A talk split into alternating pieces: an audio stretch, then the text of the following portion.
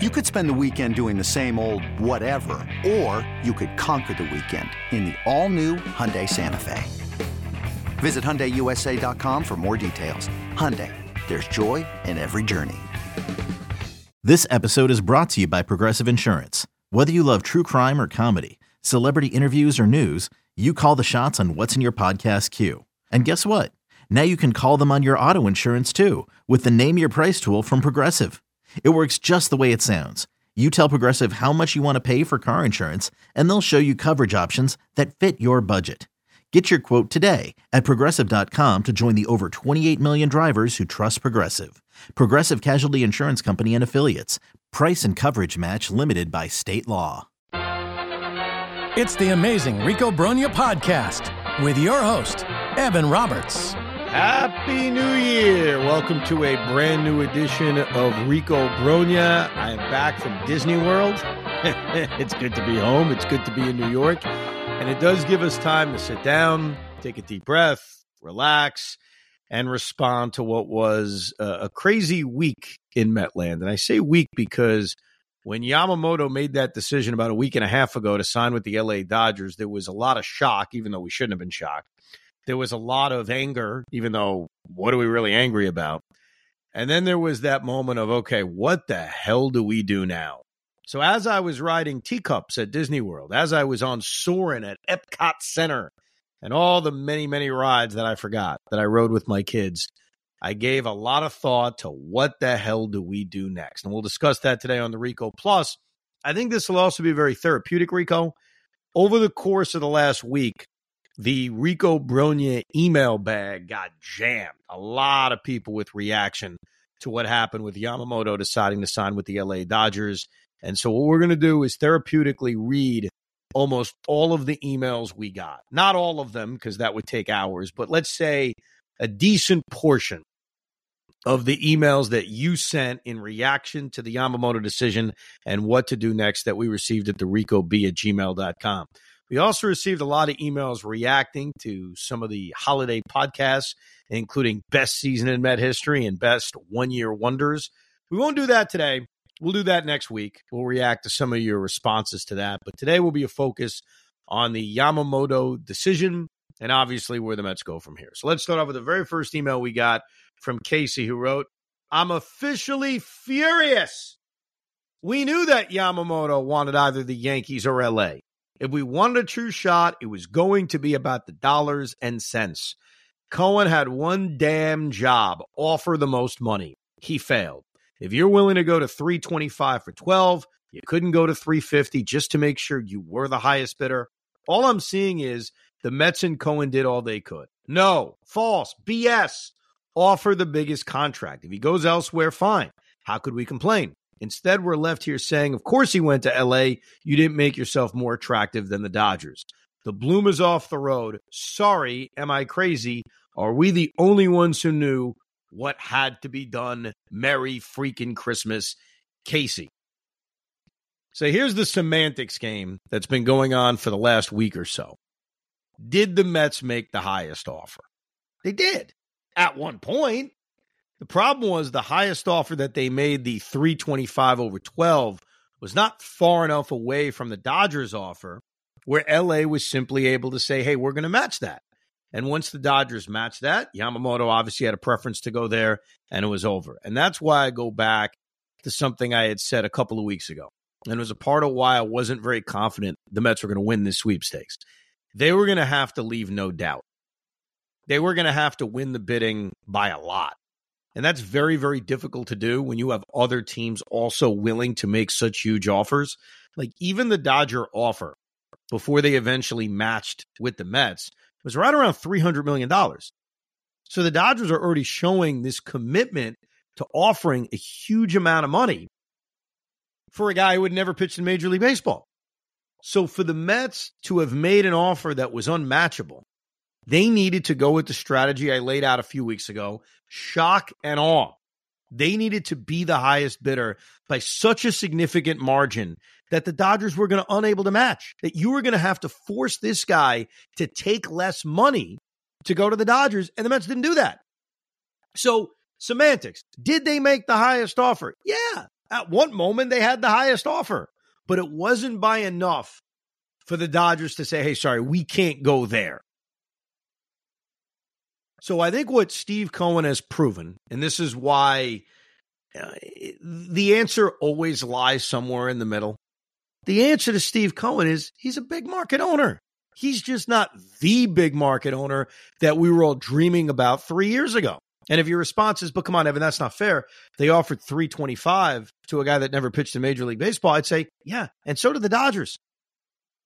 So he's a big market owner, but he ain't any different than the big market ownership of the LA Dodgers or even to a degree, the big market ownership of the New York Yankees. Does that make him terrible? No. Does that make him a fraud? No. Does that make him not care about 2024? No. That's all hyperbole. That's all going over the top. But if they were going to win this bidding, and I thought this for weeks, that's why when this news came out as I was in the state of North Carolina driving down to Disney, I wasn't surprised. I mean, we should all have expected this. But I understand Casey's anger. I do get that. Howie C writes, obviously disappointing, but who knows? Maybe we dodged a bullet. Maybe the Mets can try to get Roki Sasaki next year. He's only 22 years old and throws 100 miles per hour and had a 19 strikeout perfect game last year. For now, let's try for Jordan Montgomery and Lucas Giolito. Obviously, Lucas Giolito off the board. More on that later. I think anytime you miss out on a free agent, we all try to rationalize and say, well, maybe we're lucky. And there are times where we are. I remember years and years ago when Barry Zito was the kind of the apple of our eye. That was the guy we wanted. And the Mets didn't end up getting Barry Zito. And eventually, over the life of that contract, you looked at it and said, wow, the Mets dodged a bullet. I'm not going to be a hypocrite a week later and say, ooh, we're lucky. No. There was a reason why the Mets were willing, and I certainly was willing as a fan, to say, hey, throw whatever you can to sign this guy because you were talking about a unique talent. I'm not going to rewrite history a week later because I'm pissed off we didn't get him. Douglas Peterson writes, at least it wasn't the Yankees, I guess. Doug then wrote a day later, I'm amending this email. F the Yankees and F the Dodgers too. Here's what's funny about the are we better off it's not the Yankees versus the Dodgers kind of conversation we have as Met fans. In the town we live in, where our brothers and sisters and our cousins and our friends and neighbors are Yankee fans, emotionally, we would have been beaten up for Yamamoto to sign with the Yankees. We would not have heard the end of it. It would have been a lot of Hal's bigger and better than Steve. Steve's a false god. You guys are frauds. You'll never be the Yankees. Blah, blah, blah, blah, blah. And that would have been harsh and painful and obnoxious and annoying. No question about it. From a competitive standpoint, obviously, we'd be better off with him with the Yankees. If we're going to have any fantasies, and trust me, we will, because that's what we do as Met fans and baseball fans. If we have any fantasies about making the playoffs and getting hot, and why can't we be the Diamondbacks of 2024? If we're going to have any of that, then why the hell would we want the Dodgers, who are in our league, to get better? Why would we want that? Another day is here, and you're ready for it. What to wear? Check. Breakfast, lunch, and dinner? Check. Planning for what's next and how to save for it? That's where Bank of America can help. For your financial to-dos, Bank of America has experts ready to help get you closer to your goals. Get started at one of our local financial centers or 24-7 in our mobile banking app. Find a location near you at bankofamerica.com slash talk to us. What would you like the power to do? Mobile banking requires downloading the app and is only available for select devices. Message and data rates may apply. Bank of America and a member FDIC. It's a pick your poison situation. If you want to enjoy the rest of the offseason, which is a challenge right now, and not have your Yankee fan friends annoy the crap out of you, then yes, we were better off getting the news that he was going to Los Angeles. But come October, if the Mets are fortunate enough and everything breaks the right way, and we're sitting there in a best of five series against the LA Dodgers or the National League Championship Series against the LA Dodgers, trust me, we're not going to be that happy that Yamamoto ended up with the Dodgers.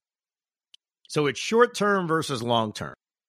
Patrick writes, I'm struggling to find the optimism anymore. The Mets continue to strike out on the biggest free agents, whether they make an offer or not. The Yamamoto news only confirms that, not that I was ever confident in signing him. I fear they're headed into 2024 to be the highest paid 60 win team ever assembled. Hmm.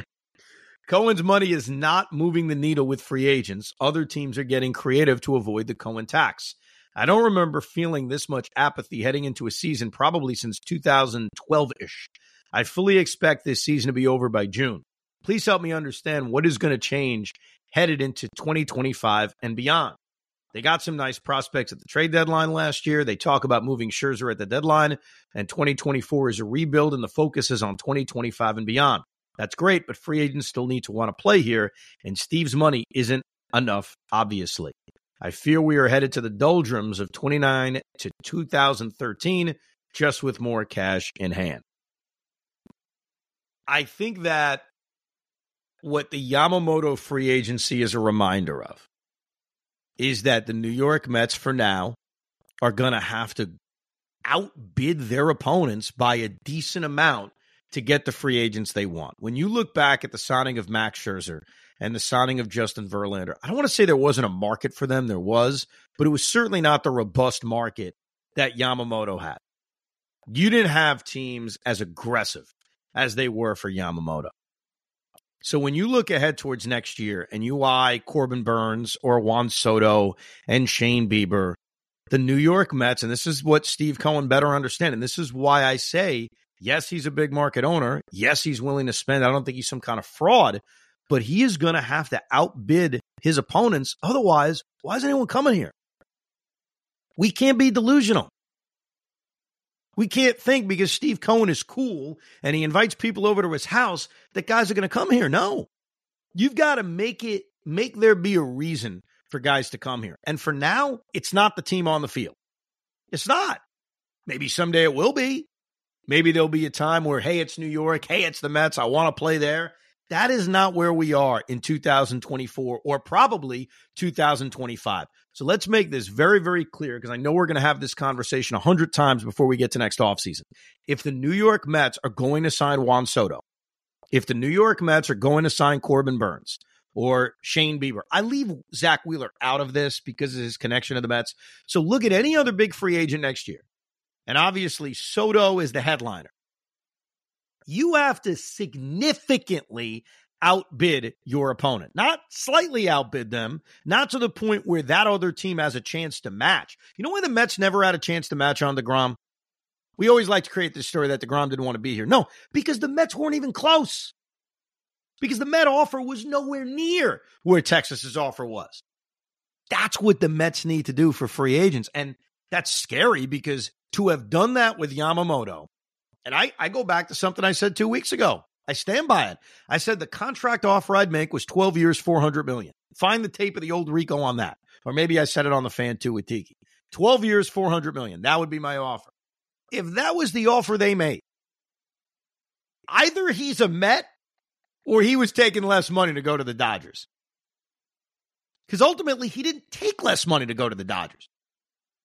So my answer to Patrick's email is there's a part of what you're saying that's true.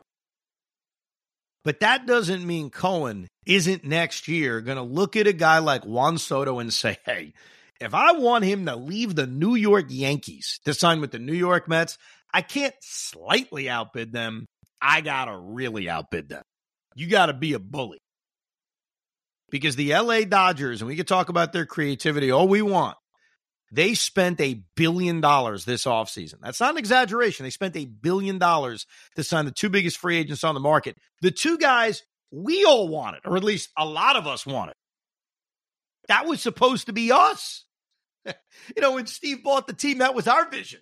We were going to be the LA Dodgers. Not in terms of winning 100 games every year, though that'd be nice, but in terms of, oh, those are the two biggest free agents? Okay, fine. We're going to sign both of them. The lesson of Yamamoto is next year, the year after that, you got to go out and significantly outbid your rivals because you're not winning a tie.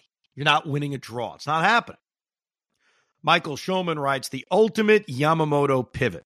Fellas, I propose a pivot strategy. There's one part of this strategy that's already outdated, and we'll address it. Number one, trade Jeff McNeil and Kevin Parada to the uh, Mariners in exchange for Logan Gilbert. I don't think the Mariners are making that trade, but nice idea. Number two, sign Lucas Giolito to a short term contract to prove his worth. Lucas Giolito ended up getting a short term deal. It was a two year contract, for about $19 million a year. I think it had added up to with Boston, and he has an opt out after one year. Yes, I would have signed Lucas Giolito to that contract. I'll answer that right now. Yes.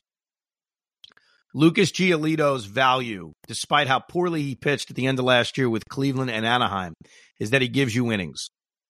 Right now, the Mets need that. I mean, they need a few things in their rotation, but they need that kind of innings eater, and Giolito's that. And I would have taken the risk on. I think he'll be the guy from the first half more than the guy from the second half. And that contract he ended up getting, totally reasonable compared compared to you know what other pitchers are getting. I mean, look at what Frankie Montas got from Cincinnati. Look at even what Luis Severino got from us. So I would have had no issue with that, Mike, but it, obviously it's gone. Number three, bring in Tim Anderson for second base duties. I'm not against that. I think one of my formulas for this offseason is go get guys on prove it deals. Luis Severino fits that. Tim Anderson coming off one of the worst years you could have would absolutely fit that. Secure Jorge Soler for left field DH roles. And finally, trade Mark Vientos and Drew Smith to the Cleveland Guardians for James Karinchak. All right, not bad. Strategy aims to create a six man rotation, primarily composed of two to three tier pitchers, with Sevi, Senga, Gio, and Gilbert, showcasing considerable upside. Team excelling in starting pitching innings often contend strongly. Anderson and Soler not only offer athleticism, but also provide protection for Pete. Karinchak's presence as a top tier eighth inning option strengthens our bullpen. You are right that all of those things are still aspects of this team they need to address. They need a designated hitter, they need a left fielder. They need to add two bats. They need to add a more reliable arm in their bullpen.